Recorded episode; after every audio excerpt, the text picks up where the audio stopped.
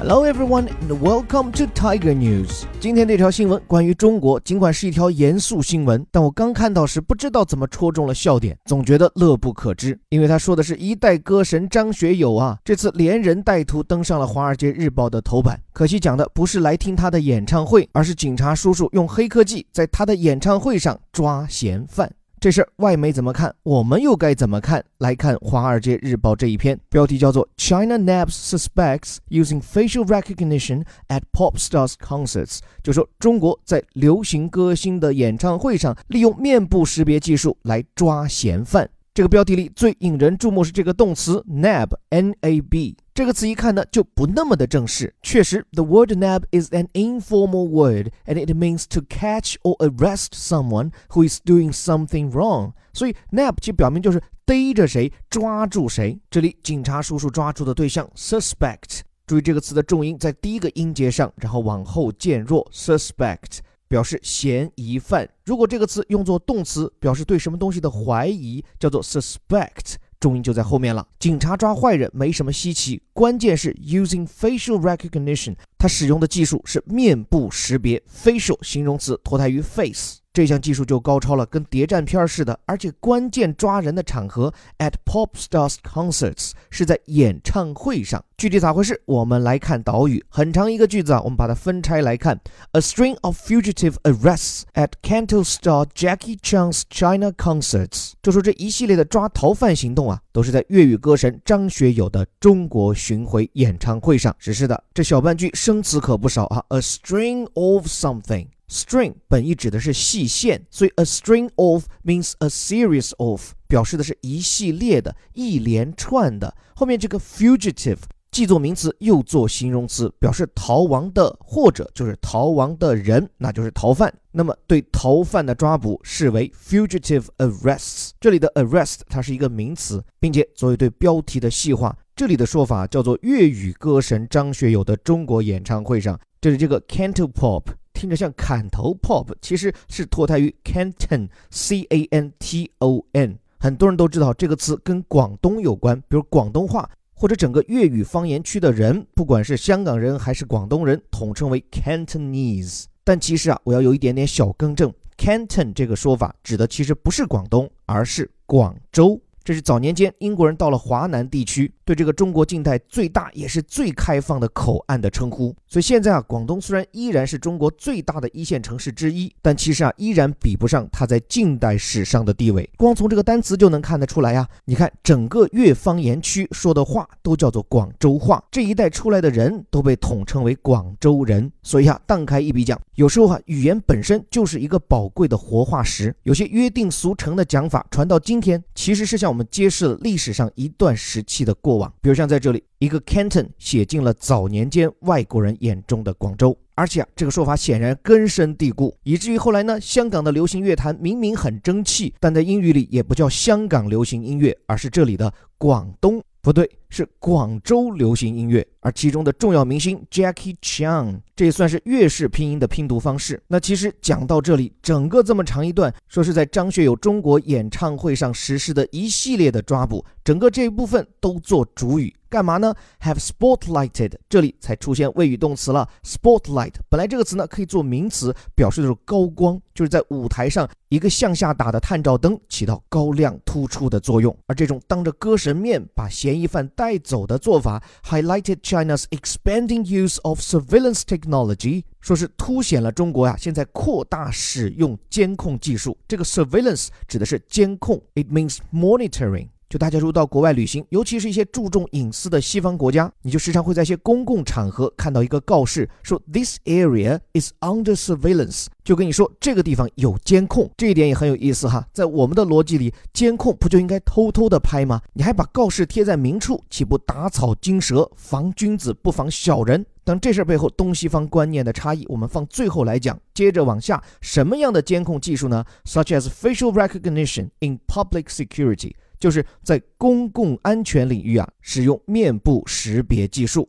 说实话，就这样一条新闻能上《华尔街日报》的头版，而且是非常醒目的位置，我还是有些意外的。事件本身并不复杂，就是歌坛常青树张学友在国内这一连几场巡回演出下来，居然每场警方都有斩获。先是两场在江西的演唱会，警方通过安保系统中的人像识别功能，就这么一扫，就锁定了目标，抓住了被通缉的逃犯。而且啊，从现在已经披露的有的逃犯的身份来看，被抓住的还未必是重刑犯。比如在浙江嘉兴的演唱会上，警方现场抓获的一名逃犯，他被抓的事由是在2015年诈骗了价值十一万的土豆。当然，案值多少不是你该不该抓的理由，但是它具有指针意义。据说它表明啊，警方在使用这种高科技的人像识别功能时，它的数据库已经不局限于重罪在逃的嫌疑犯，而是扩大到近乎所有犯罪嫌疑人。所以，我看这也是像《华尔街日报》这样的外媒此番 highlight，也就是高亮关注这起事件的原因，表明中国警方对人脸识别技术的使用，已经不再是针对特别人群的特别手段，而将成为社会治安管理的日常标配。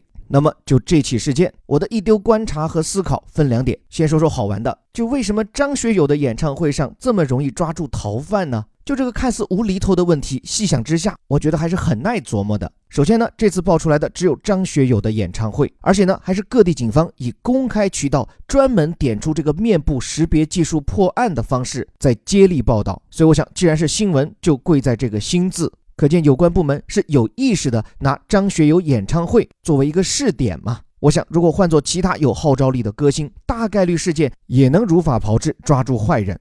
不过呢，有关方面为什么要拿张学友演唱会下手？我觉得这个问题也值得琢磨。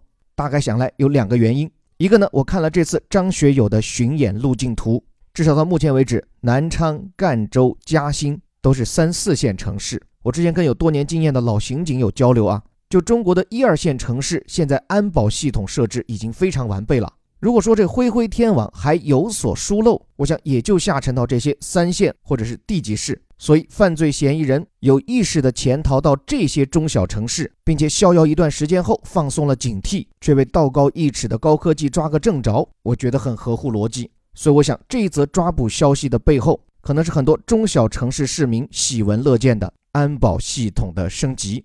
另外，选择张学友还有一点不得不提，就是从听歌对象上，歌神的拥趸群体还比较成熟，而且粉丝受众啊男性居多。特别是他的这些歌，从《吻别》到《一路上有你》，这写的都是男人的侠骨柔情，属于有沧桑感的男人的歌。当然，我不说别的歌手唱的就不是男人的歌哈，但坦率讲，在愈发年轻的男歌手中，我倒是越听越觉得男人气少了，男孩气多了，甚至有些男不男，我都不太确信了。我想这就是审美的变迁吧。当然这么说，我希望没有得罪各位直男，尤其是张学友的歌迷，因为我就是你们其中一员啊。而且有些时候啊，我觉得这种侠义也好，江湖气也好，这都算是真真男子气概。只不过呀，善恶分两边，一念成佛，一念成魔。不过最后，除了分析为什么是张学友，还想说说就这起事件投射出的中外舆论差异。像这个张学友演唱会上用黑科技抓住逃犯的事情。放在国内的社交媒体，顶多是个社会新闻，甚至是娱乐新闻。我看有武汉媒体报道说，得知之前落网的三名嫌犯后，有武汉市民感到不满，不满的原因竟然是为什么连通缉犯都能买到张学友门票，而我却一票难求？你看，一个严肃的社会事件，居然被调侃成了无厘头的花边。那相比之下，外媒对这起事件的关注，则普遍上纲上线为政治事件。具体的理由，想必各位也能猜到。最主要的一条公民隐私权，就这背后其实更深层次的逻辑是西方社会对于政府的不信任，他们担心政府对我的私人领域介入太多，知道的太多，那以后如果要对我不利，那我简直无力抵抗这强大的国家机器啊！那我想就这一点来说，今天中国的主流舆论并没有显示出西方那样的焦虑。我在之前别的课里也有讲过哈，我估摸着大概有这么几个原因：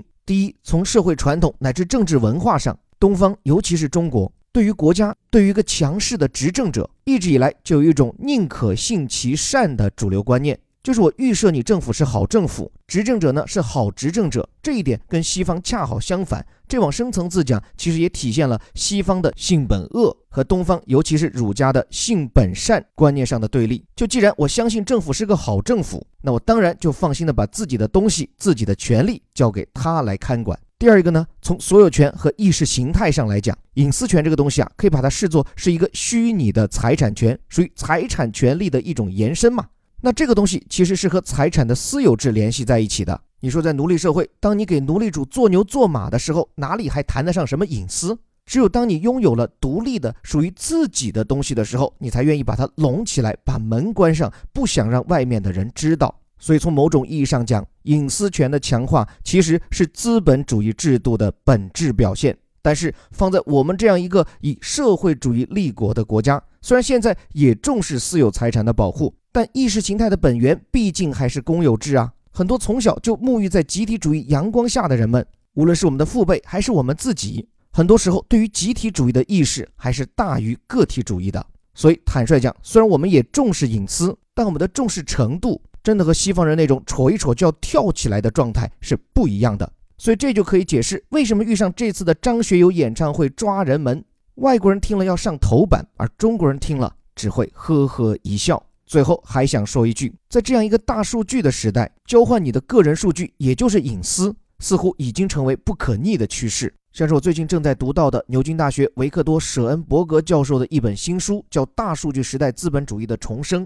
在这里面，其实就提到一个观点，就是我们今天的金钱社会啊，正在向数据社会转变。甚至衡量很多的市场行为都已经不能再用传统的金钱来衡量了。就比如我们今天谁都在用的微信，表面上看我们每个人都没有为它付出钱，但实际上呢，你把你生活的点点滴滴，你把你几乎所有的社交关系全都放在上面，这不都是个人隐私吗？而你把这些个人数据交换出去，换回的是更加便捷的社交服务。其实你有没有想到，在这个时候，你的个人数据，也就是隐私，它已经行使了像货币一样的功能。也就是说，我们正在进入的社会是拿你的隐私作为钱来购买你所需要的社会服务。所以，用这样的理论，一起回到今天的张学友演唱会，今天的中国公众不就在用自己的隐私在购买着政府提供的安全保障服务吗？当然，这样的购买行为到底有没有事先打个招呼，算不算是强制消费？我想这又是意味深长的另一个话题了。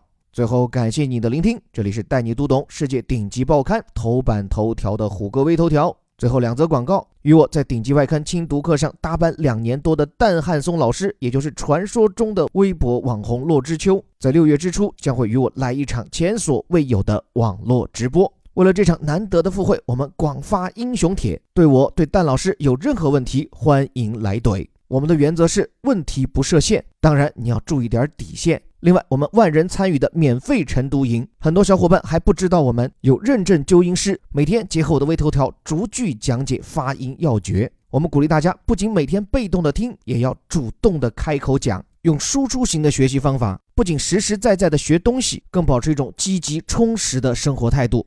具体报名方法，关注我的微信公众号“在下林伯湖”。最后还是那句口号：我们每天一句话，学英语看天下。我是林伯湖，我们下期见。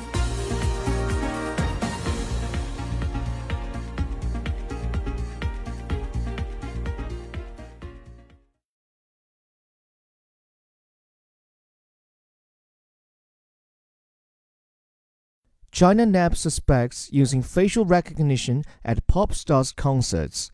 A string of fugitive arrests at Catapult star Jackie Chan's China concerts have spotlighted China's expanding use of surveillance technology, such as facial recognition, in public security.